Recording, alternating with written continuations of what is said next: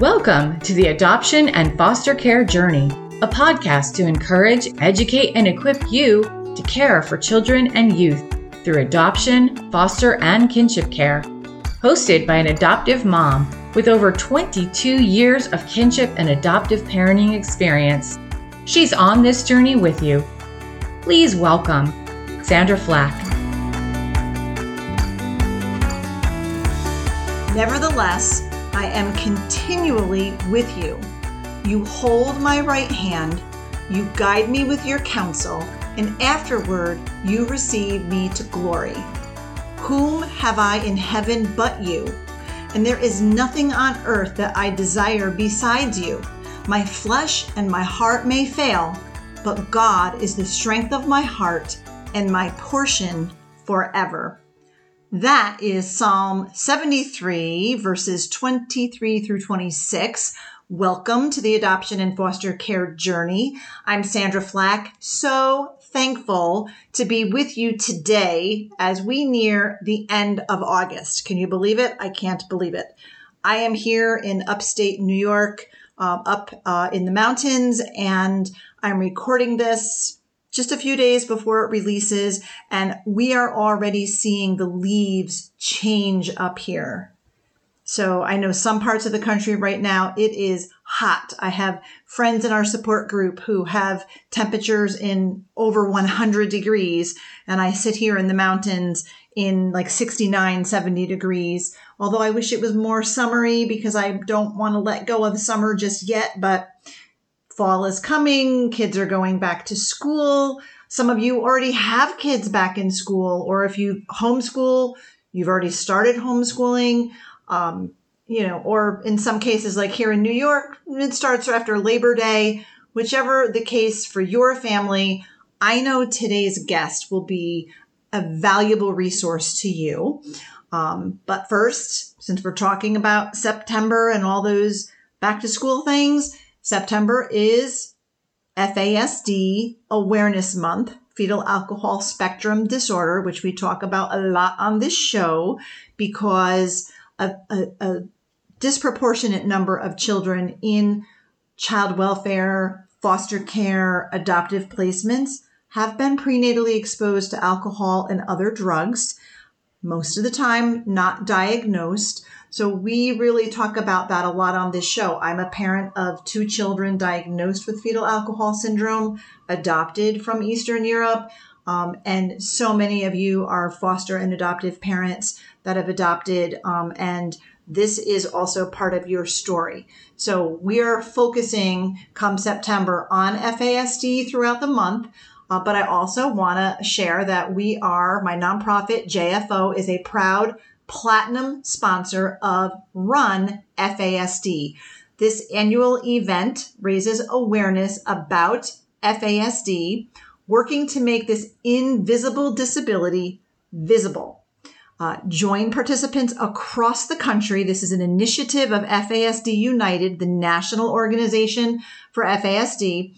Uh, so, nationwide, people are going to be running, walking, participating in some way in a 5K um, throughout the month of September. So we want you to participate in that and just whether you do it with a group or you do it all by yourself and you just take a selfie and you use the hashtag um, run FASD. We want you to, to, to take some time to learn about this and advocate. Uh, you can go to the runfasd.org website to learn more and follow it on social media because there's a lot of social media around it. You can go to Run FASD on social media, FASD United, um, lots of posts going on there. So before we get to today's guest, though, I do have some more important announcements that I'd love for you to check out. Natalie Vecchione of the FASD Hope podcast and Sandra Flach of the Adoption and Foster Care Journey podcast would like to invite you to join their Hope for the FASD Journey, a virtual support community for parents and caregivers raising individuals with an FASD diagnosed or not. This faith based community includes an online bi monthly support group, a monthly VIP conversation, and a private Facebook group which includes a video devotional from Natalie and Sandra every Saturday. To register, visit justicefororphansny.org forward slash training forward slash FASD. And our support group is a vital resource for families. We are welcoming new members every month joining us. So I hope you will consider joining us too and finding your community so you're not on this journey alone.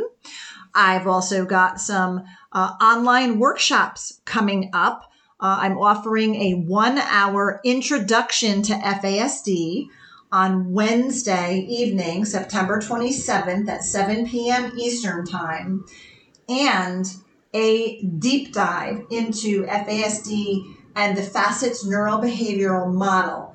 Uh, that begins October 11th at 7 p.m. Eastern Time. This workshop is six weekly three hour sessions. It's a total of 18 hours of content, six Wednesday nights in a row, starting on October 11th, 7 p.m. Eastern Time. Uh, we will offer certificates of completion for all of our workshops. And if you are a social worker licensed in New York State, we now offer CEUs as well. So to register for any of these online workshops or to check out all of our available trainings, anything, if you're looking to schedule something specific for your group or just for you yourself, visit our website, justicefororphansny.org, and click on training. You'll see the tab for FASD um, registration, and you can check it all out there. And of course, we will put a link to the website in the show notes for this episode so you can find it pretty easily. Also, be sure to subscribe or follow this podcast so you do not miss a single episode and so other adoptive, foster, and kinship caregivers can easily find the show and be encouraged and equipped too. Uh, also, if you're listening on an Apple device, please leave a review. I would really, really appreciate that. So, to our guest today. After homeschooling a creative, bright son with ADHD and learning disabilities for grades 4 through 12, Kathy Kuhl helps parents teach children with challenges. She wrote Homeschooling Your Struggling Learner, a handbook for anyone helping children with learning difficulties, including attention deficit disorder, ADHD, autism, learning disabilities, and giftedness. Her book combines her insights and research along with wisdom gleaned from interviews with 64 families across the country who homeschool children with learning challenges. She has written two other books, Staying Sane as You Homeschool and Encouraging Your Child, and many articles for magazines. Kathy speaks internationally and nationally she presents workshops at homeschool conferences and at national conferences such as CHADD, Children and Adults with ADHD, and the Learning Disabilities Association, as well as the Autism Society of America. She also consults privately with families, providing resources, encouragement, and planning assistance. Her encouragement is rooted in experience, research, and biblical principles. She helps parents customize their children's education to their needs, strengths, and gifts. Kathy Kuhl graduated from William and Mary, where she earned teaching certificates in English and mathematics. She's taught all ages. She has two adult children, five grandchildren. She lives with her husband in Northern Virginia and enjoys reading and hiking. And she is here with us today. Please welcome Kathy Kuhl. Hi, Kathy. Hey, Sandra, how are you? Well, I am so excited to have you on the show. I don't know if you know this or not, but I calculated maybe 16 years ago. I sat in on a workshop that you led um, at our homeschool convention in New York. I think it was out in Syracuse, New York, um, because at the time we had brought home, we had just recently adopted three children internationally. Um, and we had always been a homeschool family, but all of a sudden homeschooling became very interesting and challenging with the new additions to our family. Um, and I sat in on your workshop and I, I purchased your book. Um, Homeschooling the Struggling Learner, and I found it a great resource. Um, and we've bounced around with our kiddos that are left at home. We have two teenagers with FAS. Um, so we've done homeschooling, in schooling, a combination of both. So I am just so excited for our listeners to get to know you because I know many of our listeners um, are facing the same challenges and, and some of them are homeschooling. Some of them are thinking about it, but thinking they could never do it. So thank you so much for, for being on the show to share your expertise with us today. Oh, it's my pleasure. Thank you for inviting me. Yeah. So let's start with what led you to become a homeschooler so many years ago? Mm, it was a long time. Um, I never intended to homeschool my kids. I my daughter was thriving in school. M- my son was highly distractible and bright and coming home from kindergarten complaining about the work that there was too it was too hard. But he was this social butterfly. He always wanted to have a kid over to play every single day. So I couldn't imagine us homeschooling. But as kindergarten turned into first grade, the problems didn't get any easier. Uh, he was struggling to just learn the alphabet um, and that sequence, struggling with addition, basic skills. So um, I started asking my homeschooling friends for advice about what to do over the summers, and they encouraged me to homeschool. I still was wary of doing that. I had taught junior high math, but that has nothing to do with an ability to teach a first grader, second grader, or then third grader how to read or um, do any sort of arithmetic. Um, but as we worked together over the summers, I saw that I could uh, give him the one on one time in the morning instead of after he was exhausted from trying to succeed in school. So we made the move from Maryland to Virginia before he started um, fourth grade, and we decided to try homeschooling for a year. We took it a year at a time.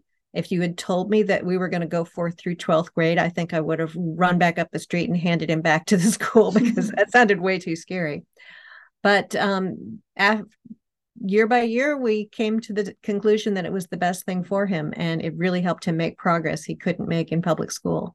Yeah, that sounds like a very similar story I've, I, that that I've heard from other families. And like I said, I started homeschooling 23 years ago. I did I did that calculation. We had three biological children, one adopted daughter who was a relative who had come to live with us.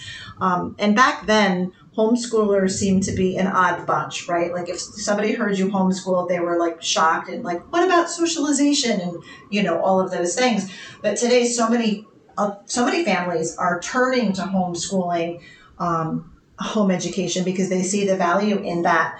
Um, but for those of us raising kids with trauma histories, prenatal exposure to alcohol and other drugs, our kids have brain differences, learning disabilities. Some parents think, I could never homeschool them because of all of those challenges, or they need all these services, and I, I, I wouldn't be able to provide that. But um, have you found though that homeschool actually works even better for our kids with these learning challenges? Well, I have to say first that family situations differ and I respect every family whatever decision they make. I think you need to decide what's best for your family and for each kid each sometimes every year. And, and yeah. that can, can vary over time. So if someone's listening who just knows they can't homeschool and they're listening out of kindness, then I just want to say I respect you in that. In many cases, though, it's really helpful to be able to homeschool when our children are struggling, whether it's with um, emotional social disorders or um, brain injury.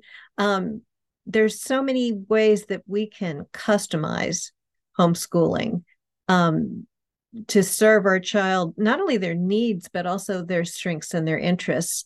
And i think even if you so-called homeschooled virtual schooled during covid you really don't have any idea of the freedom that real homeschooling can give you. When you're the one choosing making the plan you can decide when you start when you stop what subjects you're going to cover what materials you'll use when you're going to have breaks there's incredible flexibility. Um, for example, one woman I interviewed for my first book was homeschooling a daughter in Florida with um, epilepsy, and she would have these little micro seizures, sometimes 50 at night. And so if that happened one night, school's not going to happen the next day. And Right. she had the freedom to say, okay, we will do this enriching educational activity that she likes, and we can push back and work on our regular things another day. So there's so much flexibility that I could go on for an hour about that. But Yeah, and I, I found that also because with my with my kiddos with with um, FASD, uh, they're easily distractible, and if their brain is on t- focusing on something else, there's no learning that's going to happen, um, and and I'm able to then pivot like like that mom did. So one of my kiddos, if if we've ordered something, say from Amazon that he'd saved his money for and he wants, and of course we have to go on and track it to know exactly when it's going to arrive at our house, uh, then his whole brain is focused on when the UPS man is going to arrive. And then once that thing, whatever it is, comes, that's all he can focus on. So, same thing. There's no actual learning that's going to go on. But however, I may be able to get him to play a board game or do some physical activity outside or something else that he likes that, you know, because anything else that's going to require focus or memory just not going to happen. Whereas in a traditional school setting, they have to sit still and, and pay attention, and, and those expectations are on them, and they have to get that work done, which then leads to that frustration, meltdown, and it can be disastrous. So I love I love what you said, and, and I totally agree that it's it's different for every kid, every family, and year by year because we homeschooled forever. It felt like forever, and then all of a sudden, I found uh, myself in a place where my two boys were um, one was fifth grade, one was ninth grade, and they went to school for a time, a public school special education program, because they had a lot of. I was having a hard time meeting all their needs because there was a lot of occupational therapy, speech therapy, physical therapy, vision therapy. Like I spent so much time running the therapies, there was nothing left over to be able to do educational things. So they went into school for a time, and that was working for a time until it wasn't with my youngest um, because of COVID. So many changes during COVID. When we went back to school, he couldn't learn because he was sort of he was hyper vigilant in in, in sort of that survival mode because the, he, he needs structure and routine and everything to be the same and so all of a sudden things were not the same so we pulled him back home um, and he, we homeschooled him and he improved was doing much better. And now we're actually doing what i call a hybrid which is he I do math and reading with him in the morning and then he'll he goes into our public school special education program in the afternoon for adaptive PE um, and life skills and job skills is what he's working on. Because technically he's 11th grade um, not working at an 11th grade level academically but needing to learn those life and job skills are very very important and somehow when mom is trying to teach you those skills you just think or he thinks, you know, mom is mean and you're making me do all these chores and not making that connection that these are important life skills. So, um, yeah, so it again, every year, every family, everything's different. You have to reassess and see really what's in the what's best for the child. So, I, I totally agree with you there.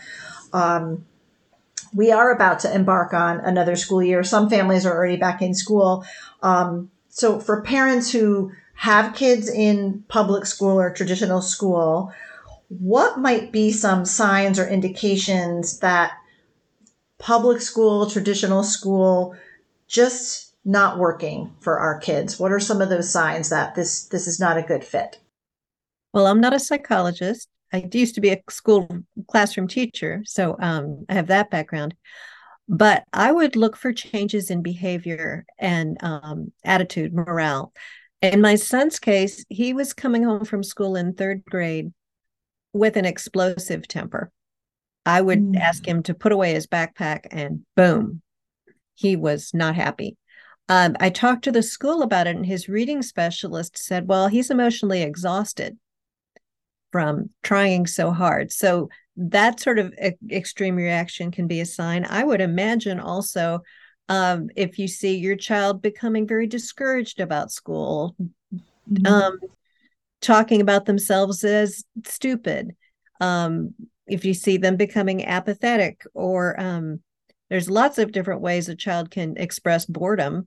A lot of times, um, bright kids can look dis can be disruptive and look like they have ADHD because they're just bored. And one problem I found in in when I was teaching school was there's a limited amount of time. I had 150 students and there's only so much customization I can give each child. So our kids can struggle with that as well. Yeah, yeah. So there's definitely some warning signs. And why might homeschooling be a better fit for kids who are struggling? Well, we can customize in many different ways. We for a demoralized child or a extremely distracted child, we can choose to build our homeschool around our, our child's interests or passions.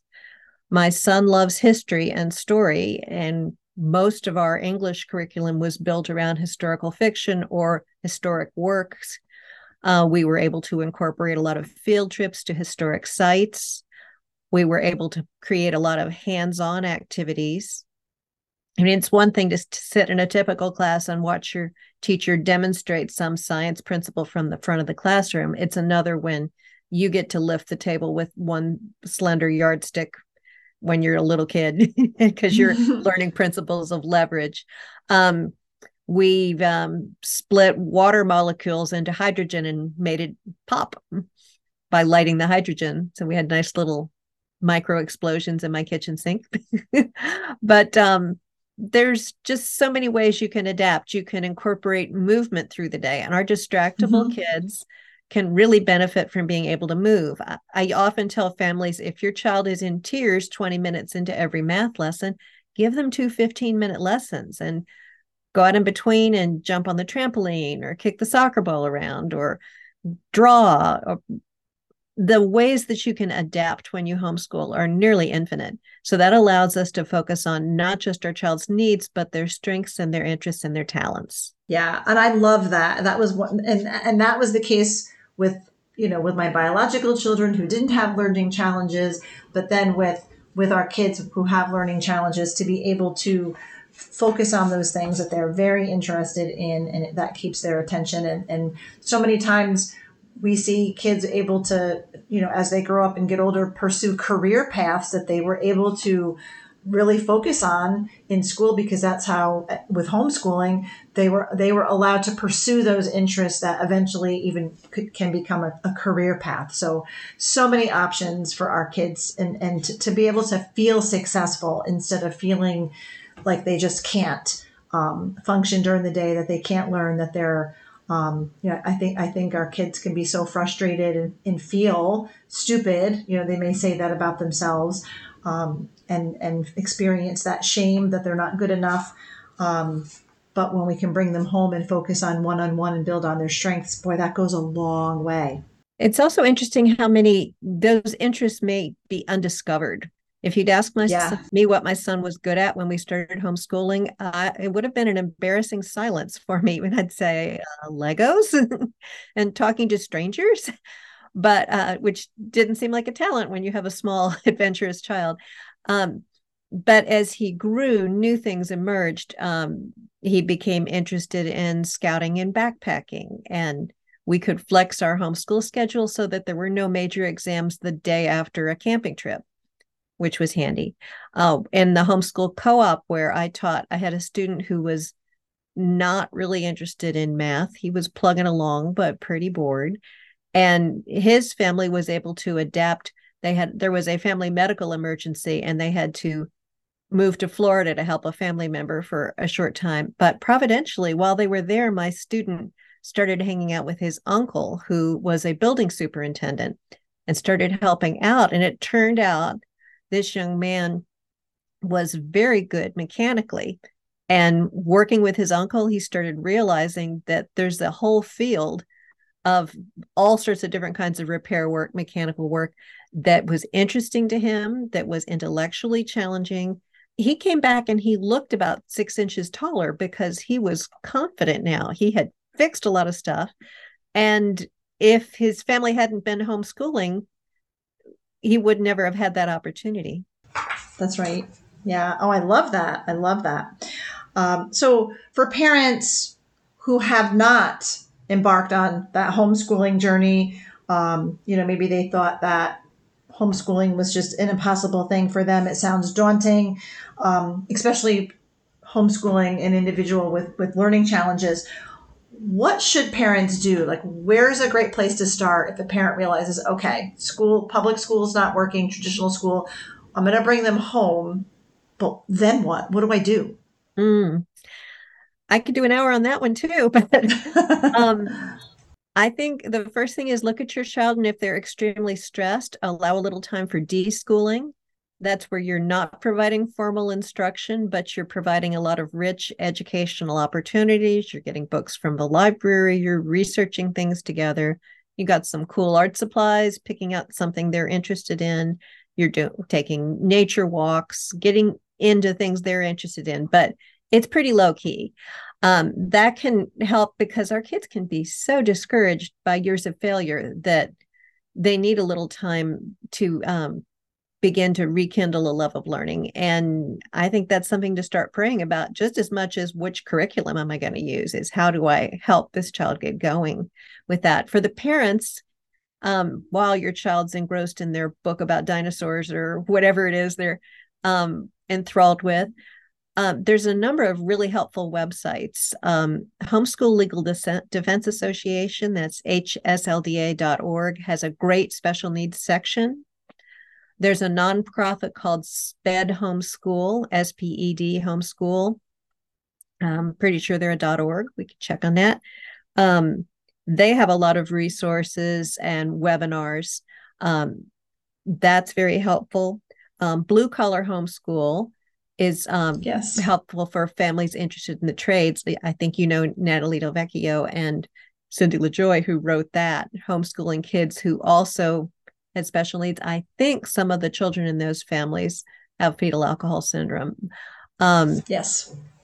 So, and um, my website, um, which is learndifferently.com, I also would, particularly at my website, I'd suggest you download a free copy of the first chapter of my book, Homeschooling Your Struggling Learner.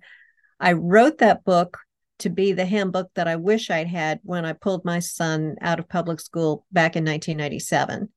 Um, there wasn't anything like that at the time. I, I'm still not aware of anything that is, but I wrote it handbook style so you can dive in. The chapter you can download on my website is called Is School Working for Your Child? And in that. I go hmm. through things to think about as you consider the decision whether to homeschool. A trivial example is if you homeschool, you're going to need more bookcases. oh, yes. there's lots of other things to consider.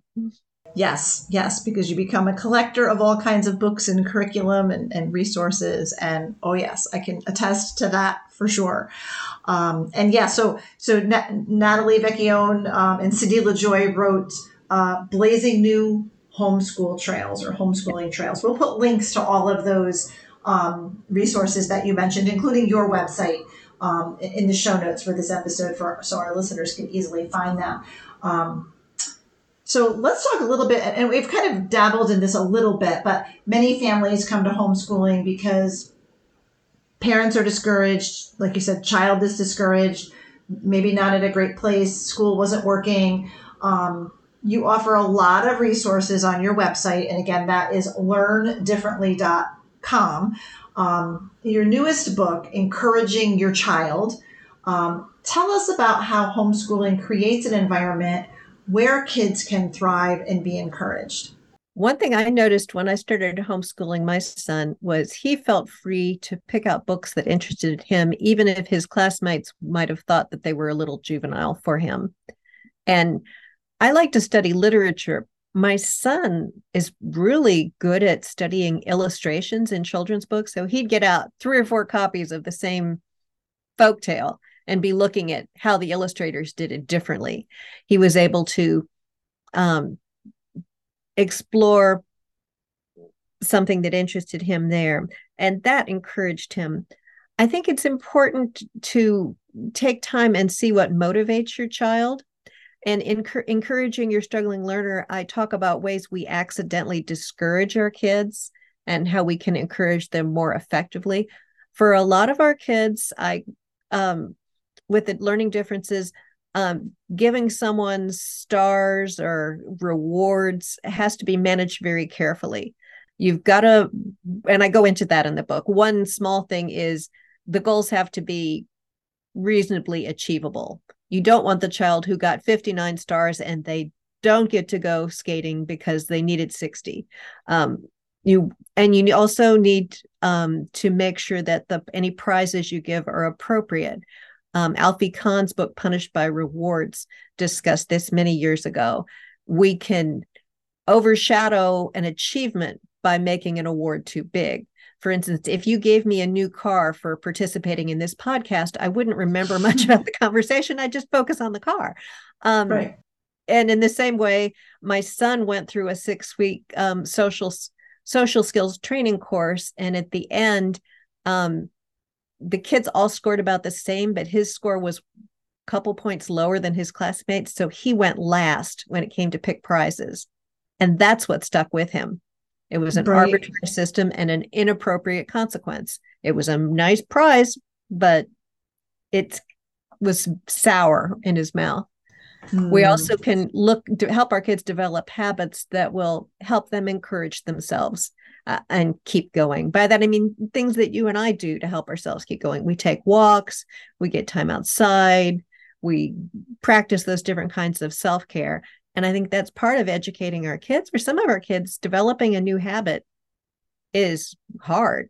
And when we're home with them, we can have more time to try and help them develop those good habits that will help them help themselves. Yeah. And one of the things you mentioned about when you when your family would go on a hiking trip or a camping trip and you came back you knew the next day that your child would be tired and there wouldn't be major learning going on right and mm-hmm. and we've discovered that as well at home where if i knew if he was up late or there was a family thing going on or an activity um, mm-hmm. there were just certain things that i knew sleeping in would be better for him mm-hmm. and um, so I, I have the flexibility because i work from home i'll let him sleep in I'll get some of my own work done. And then when he is up and had breakfast and rested and ready, then we'll start school. So we don't have to start school at, you know, bing, it's 7 a.m. and everybody starts school at 7 a.m. So we have to too. We might not start school until 10, mm-hmm. right? Or if we don't get something finished, you know, we don't have to worry about it, that it's homework. We can do it the next day. So a lot of flexibility. And I think not being so rigid anymore frees up our kids to feel more encouraged and not always that discouragement that can come when they're just not able to perform mm-hmm. at whatever's happening at school. I can imagine some of our listeners thinking, well, my child's 16 and they've got to learn to get up in the morning to get to work. And certainly you do that. And in that case, you talk with the kids about, we're coming back from this trip this weekend. We won't get home till 10 o'clock Sunday night. What can we do to help you get it, get ready early in the morning. So we we scaffold we pro- work a lot on life skills things like picking out your clothes the night before watching the caffeine avoiding the screen time before sleep and nurturing good sleep habits which is a problem for so many teens around the country. It's not yes.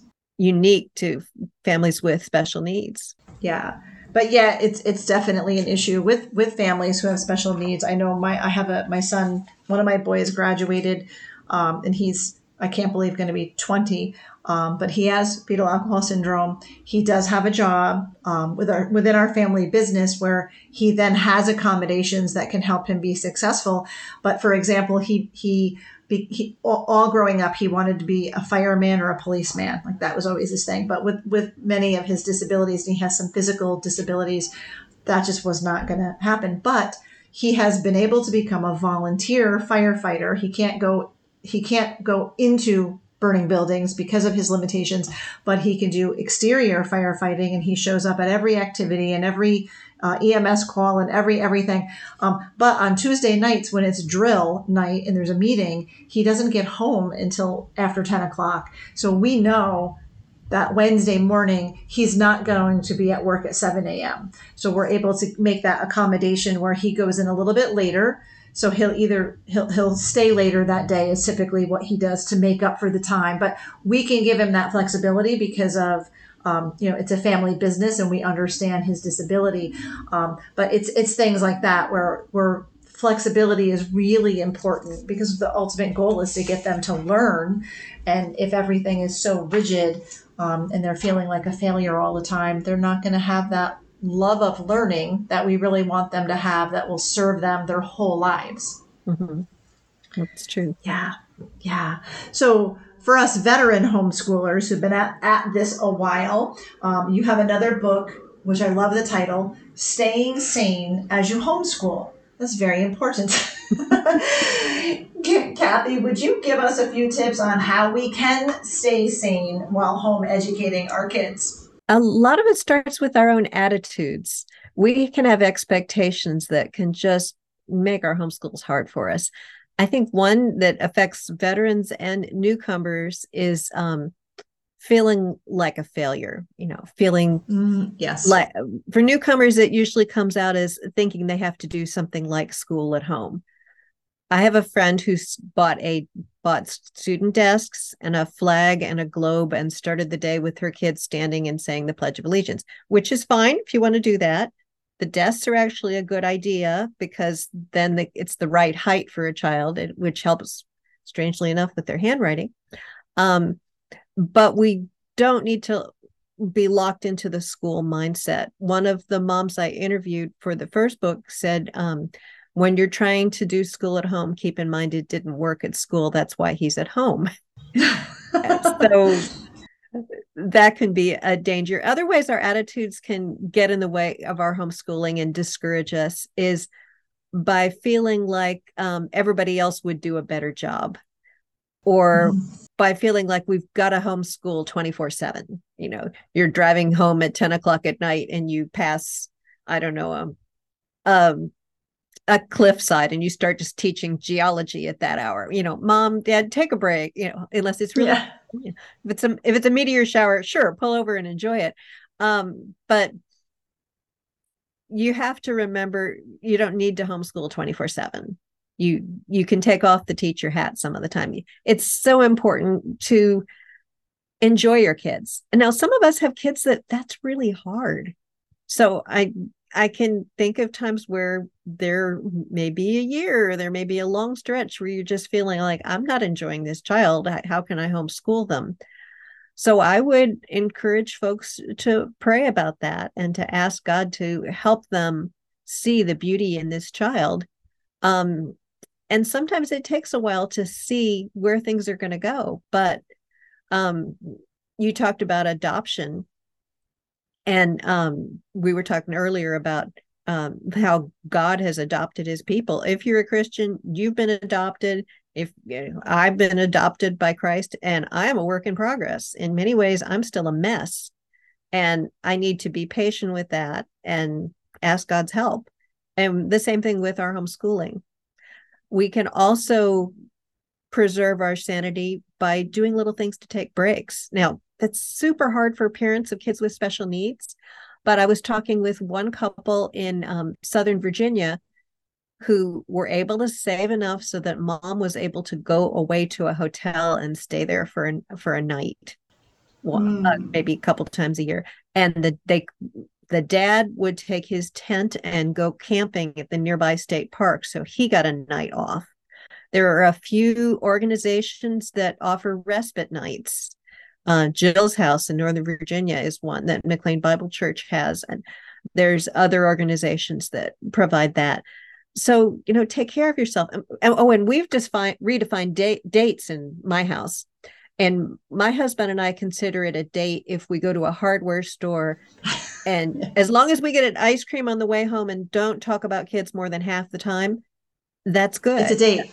Yeah. And we would, when our kids got old enough to be left home alone, we would take walks in the morning and get a little exercise and nothing, nothing super ambitious. I think we were the world's slowest joggers for a while there, but it was a little time to reconnect and just talk to each other without interruptions. Yeah, that is so wise too. Something else that I just I just thought of was the um, homeschool co-op which over the years my family had done. Um, but I found that when our youngest two adopted kids with significant special needs, they did not fit into the traditional homeschool co-op because mm-hmm. if we put them in with their age, you know, their peers age wise, they were significantly um, working at a much lower academic pace. So mm-hmm. then there was that um, they felt shame and embarrassed and, and yeah. just didn't feel good about themselves because they couldn't read as well as the, their peers. They couldn't write as well as their peers. They just mm-hmm. had a much harder time. Um, so I started to recognize that, gosh, this the, this co-op is not a good fit for my youngest two boys. Um, the last year that we participated, I only signed them up for like the PE type stuff yes, um, and, and art type stuff yeah. So academically, though, they were not able to fit in with their peers because of the different challenges that they had. And I didn't want them to feel inferior or less than or not good enough. So we just avoided those academic classes as groups because they weren't they weren't geared towards special ed. Um, you know, children who would need special education. So, so I just want to let parents know: be careful. Even though you love them to have that socialization, um, it, it's not necessarily going to be a good fit if you're not careful about how to how to plug your kids in there.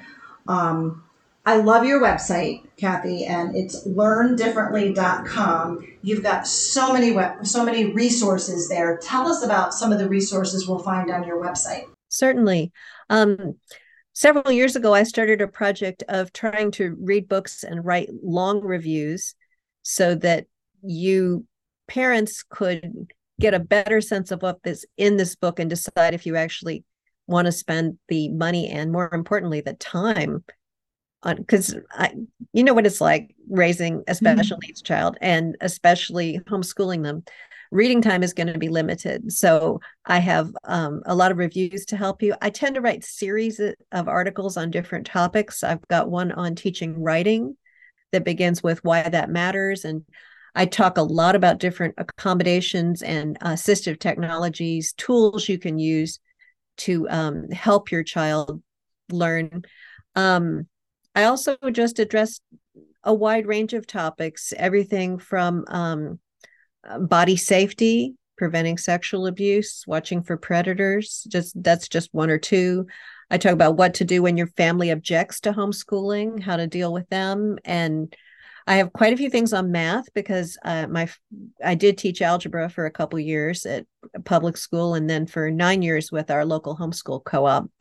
Um, and so I'll put things in to help that because I've loved learning how to adapt um, math curriculum. I have a lot on helping dyslexics, um, dysgraphia, as I mentioned uh, what a psychologist help your child, what a occupational therapist can do for your child, those sort of topical things as well. Basically, just go there and type your question and type a keyword in the search window. if you can't find anything, drop me a note. Maybe that'll be my next yeah. blog.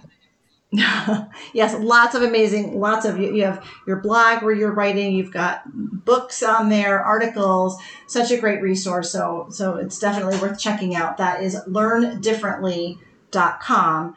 Um, Kathy, I think there's so many misconceptions about homeschooling and it's funny i had to chuckle when you mentioned this because 20 over 20 years ago when i started that's what i did. I tried to recreate the public school. My, my kids had been in a little private christian school so i kind of recreated the one room schoolhouse right? We had not desks but tables and i sat there and i had my teacher grade book and all the teacher keys and you know we i kind of recreated mm-hmm. right? What I knew, what I knew as public school. And it didn't take long for one of my kids to say, Mom, you said this was going to be fun, right? Because he, he was very clearly not having much fun. And I had sold them on homeschooling. My oldest at the time was, I think he was fifth grade, sixth grade, and um, he was the one that said, "Wait a minute, you you said this was going to be fun. This is not fun," because I had made it very rigid and very structured, and we didn't have any time for any fun. Right? I was very serious about it so I had to pivot, right, and, and, and be more true to my word that this is going to be a lot of fun hands on learning. Mm-hmm. Then we adopted our kids um,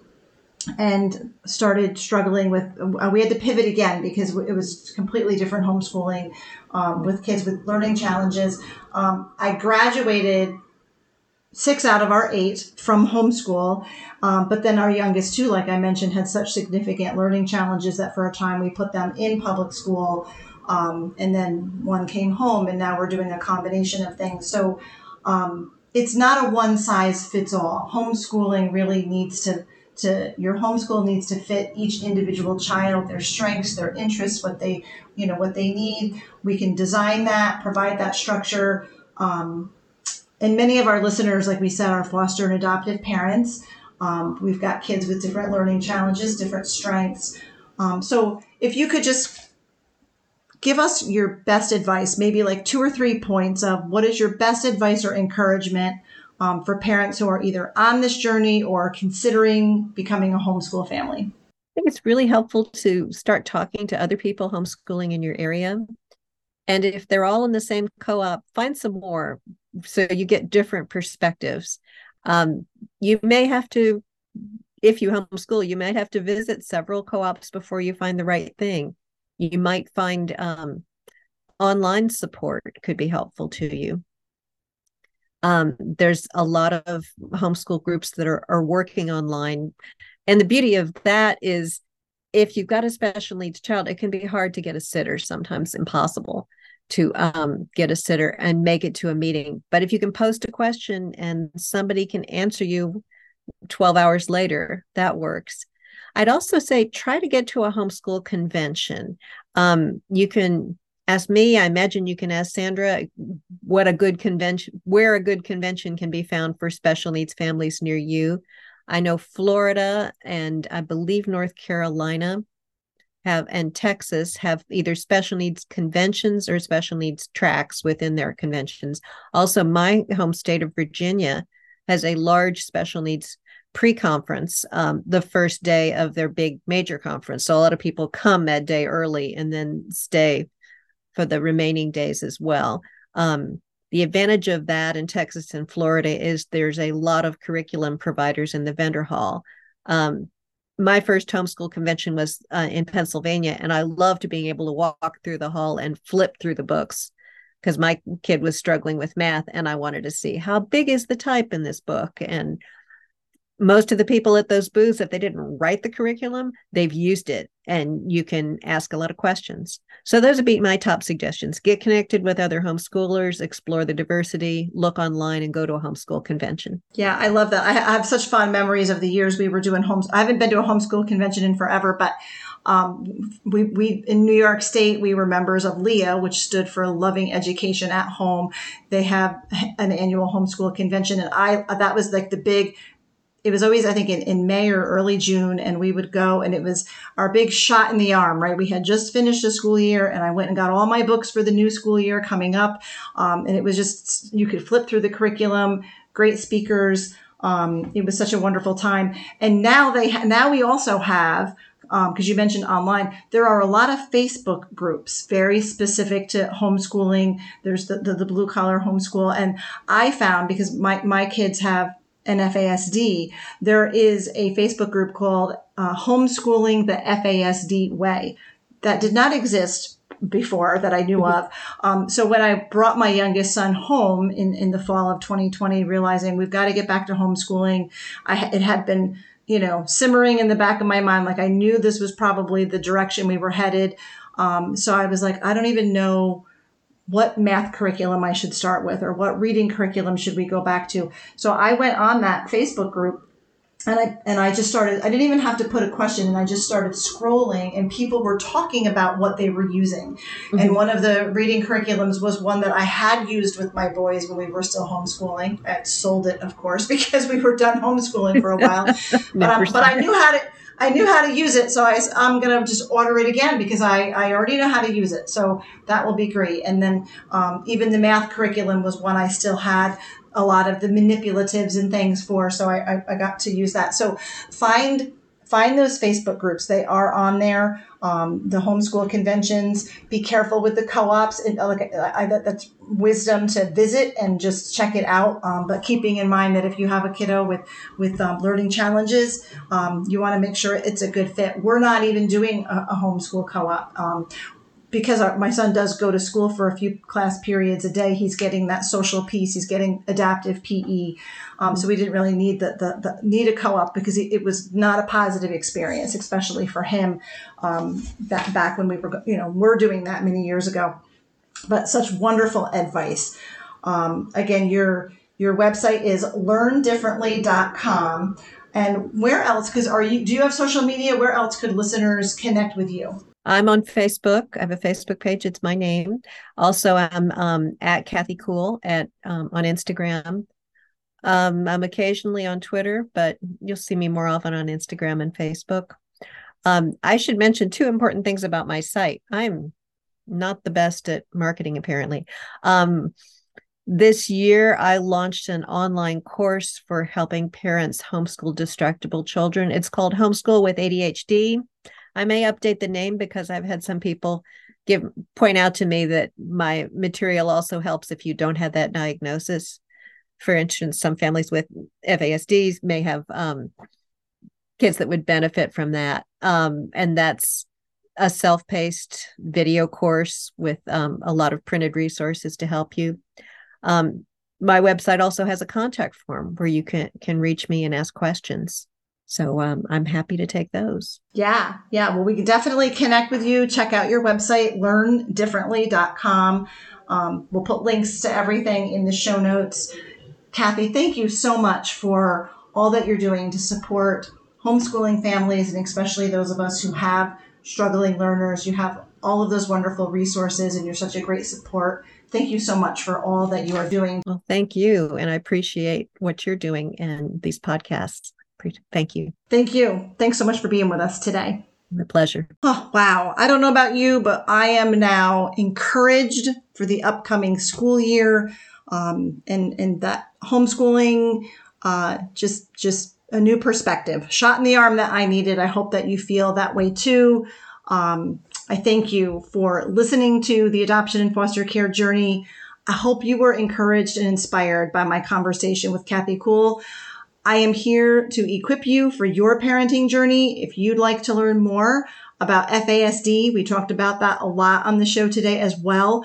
Um, if you want to learn how to apply the neurobehavioral model to accommodate your kiddos for success, um, which will help school, whether your kiddos are in school or whether they are homeschooled, the neurobehavioral model um, definitely is. Um, they are just principles and strategies that will help your kiddo be much more successful um, because really it focuses on how we can better support and accommodate them. So um, if you want to learn more about that, take advantage of the training, the upcoming training I have. Talked about it at the beginning of the show. You'll learn more on our website. You can register um, for the workshops or the online workshops. You can uh, learn what we have at, our, at the website, justicefororphansny.org.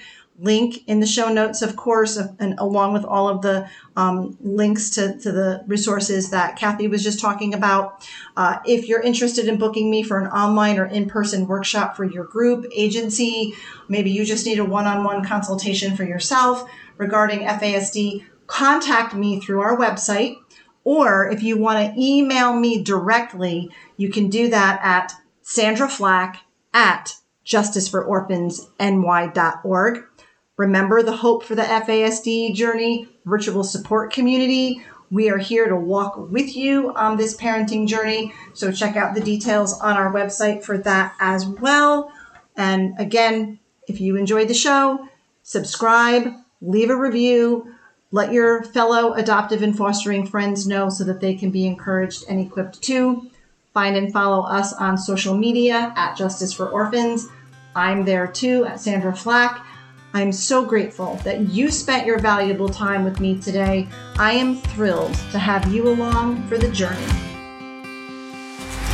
Thank you for listening to this episode of the Adoption and Foster Care Journey podcast, brought to you by Justice for Orphans. We hope you were encouraged today. Please be sure to subscribe to this podcast and leave a review, and share it with your fellow foster and adoptive parent friends so they can be encouraged too. Be sure to find and follow us on Facebook and Instagram at Justice for Orphans. And check out our website for vital resources at justicefororphansny.org.